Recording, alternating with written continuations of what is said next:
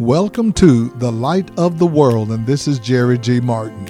Unless you live alone on an island, you have a relationship with someone. It may be a family member, it may be a friend, co worker, neighbor, or just someone that you meet casually. Today, we're going to continue our series on relationships. We're talking about a marriage relationship, we're talking about sexual abuse among family members, between a brother and a sister that we'll see in Scripture. We'll also look into adultery and sexual immorality as well. All of these happen in the realm of relationships. So get your Bible, lean forward, and enjoy these messages on family relationship. Hopefully, you will find them a blessing in your life. God has a perspective on that, so join us as we take a walk in the light of God's Word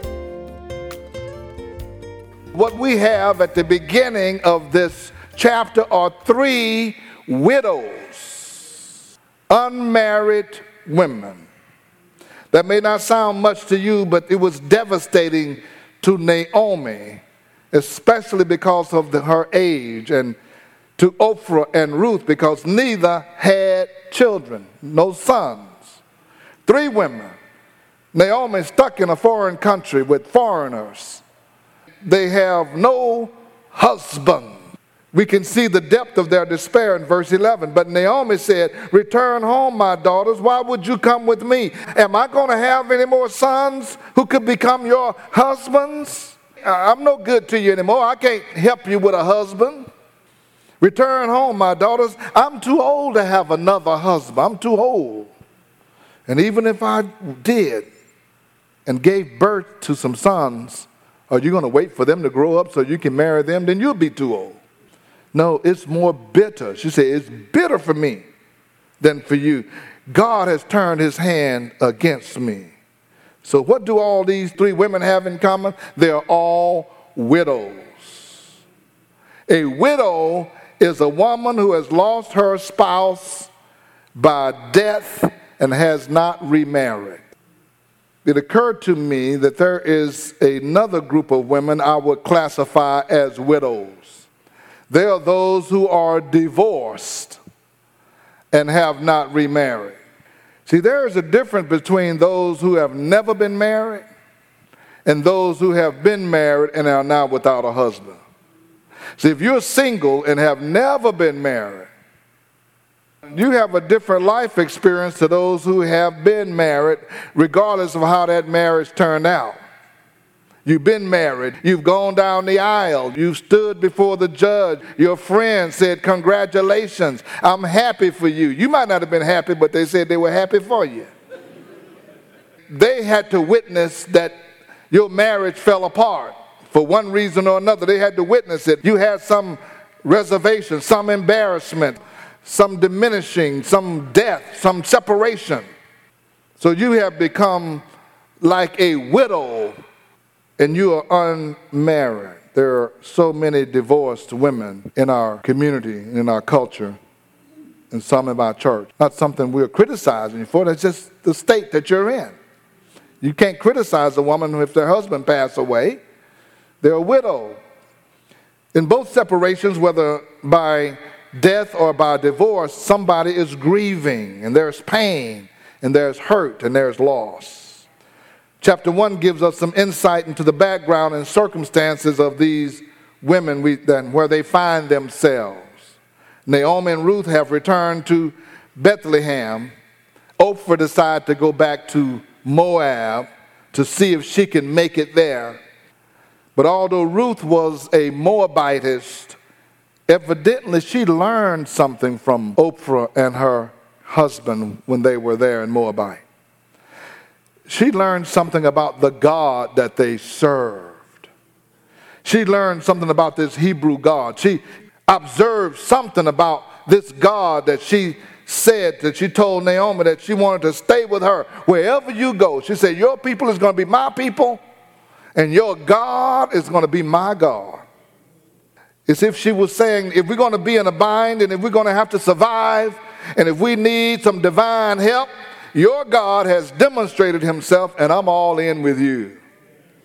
So that's the first thing we see about Ruth when we want to try to understand who she is and what her mindset is. And she's saying, I want to go where God is. For all of us, but especially the ones who are unmarried, whether you're a man or a woman, the first thing you want to do is be sure you're going where God is. Cling to those who know God and have a relationship with Him because our God has everything you need.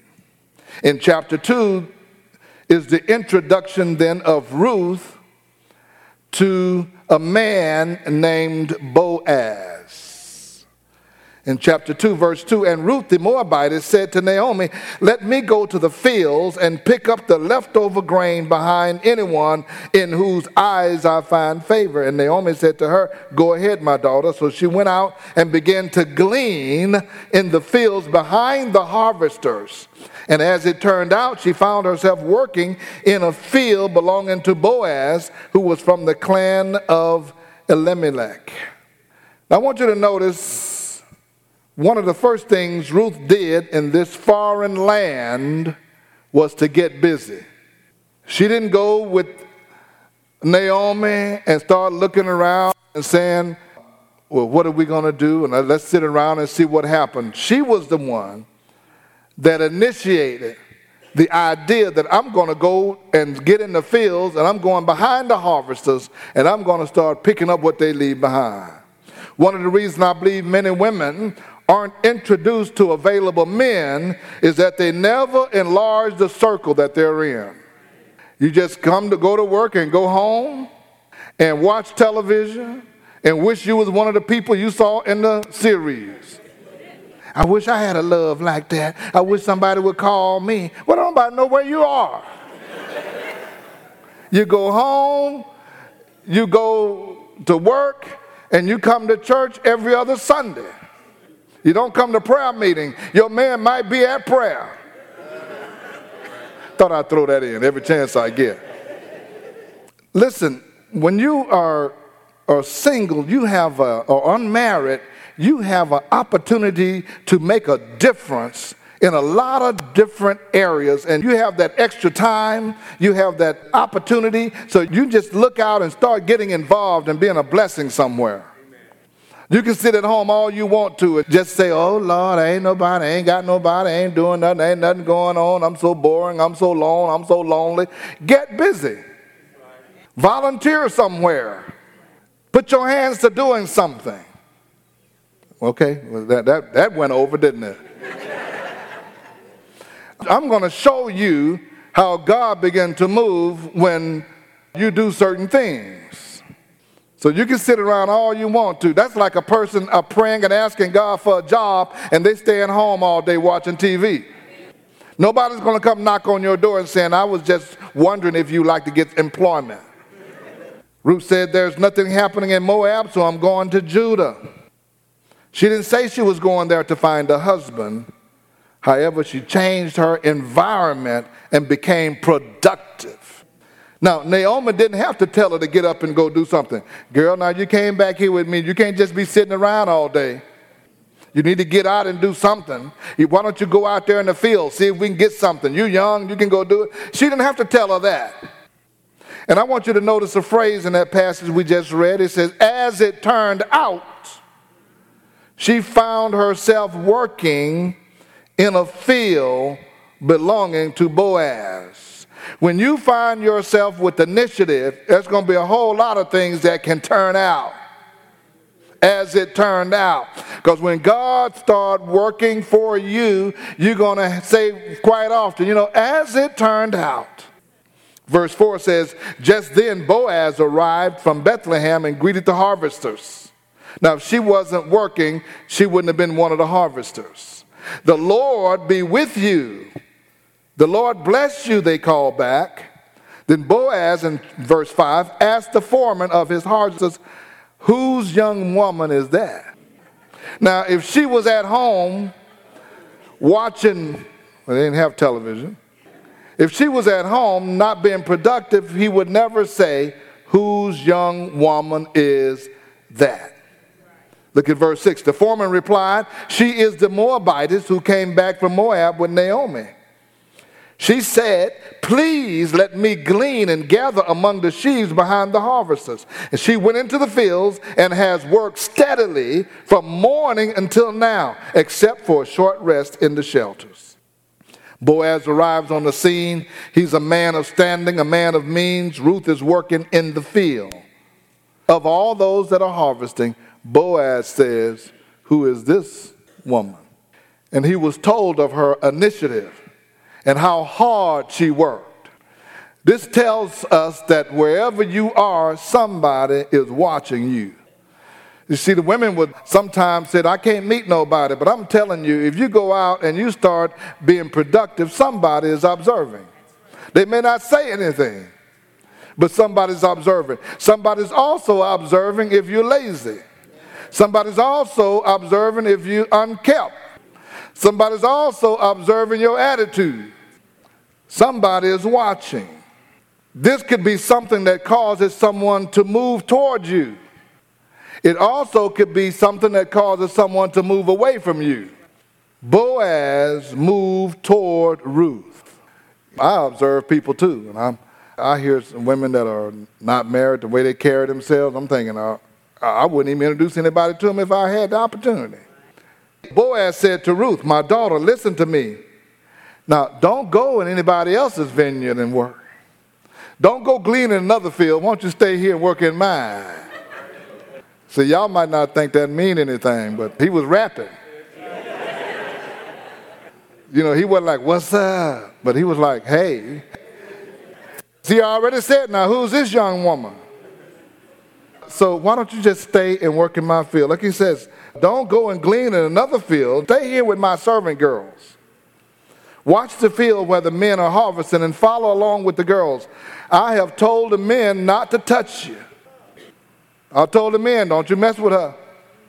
Uh, don't harass her. Don't give her no hard time. Let the woman do what she wants to do. Let her get some provisions. And whenever you're thirsty, go and get a drink from the water jars the men have filled. Now, if you know anything about that time, the women used to have to go get their own water. You remember the woman at the well? She was coming to get water. Remember when Jacob was looking for a wife? The woman was at the well getting woman's job to go get water. But he said, Don't go over there with the other women. What the men have filled, you go drink out of that. Because I told the men not to mess with you. Because when you go over there to get their water, they're going to be like, What you coming over here for? The boss man said, I can have some of this one. This is Jerry G. Martin, and thanks once again for joining us for this broadcast. We've been sharing with you messages on relationships, and I want you to continue to join us as we talk about marriage relationships, we talk about uh, single relationships, we talk about we're talking about inappropriate sexual abuse between a sister and a brother. We're talking about adultery and sexual immorality. All of these has to do with relationships. I want you to know that God is interested in our relationships and how we live and how we represent Him in everything we do. If you would like to hear today's message in its entirety, you can go to our podcast at The Light of the Daily with Jerry G. Martin. Again, that's Light of the World Daily with Jerry G. Martin. And you can listen to these messages or previous messages that we have aired on this broadcast.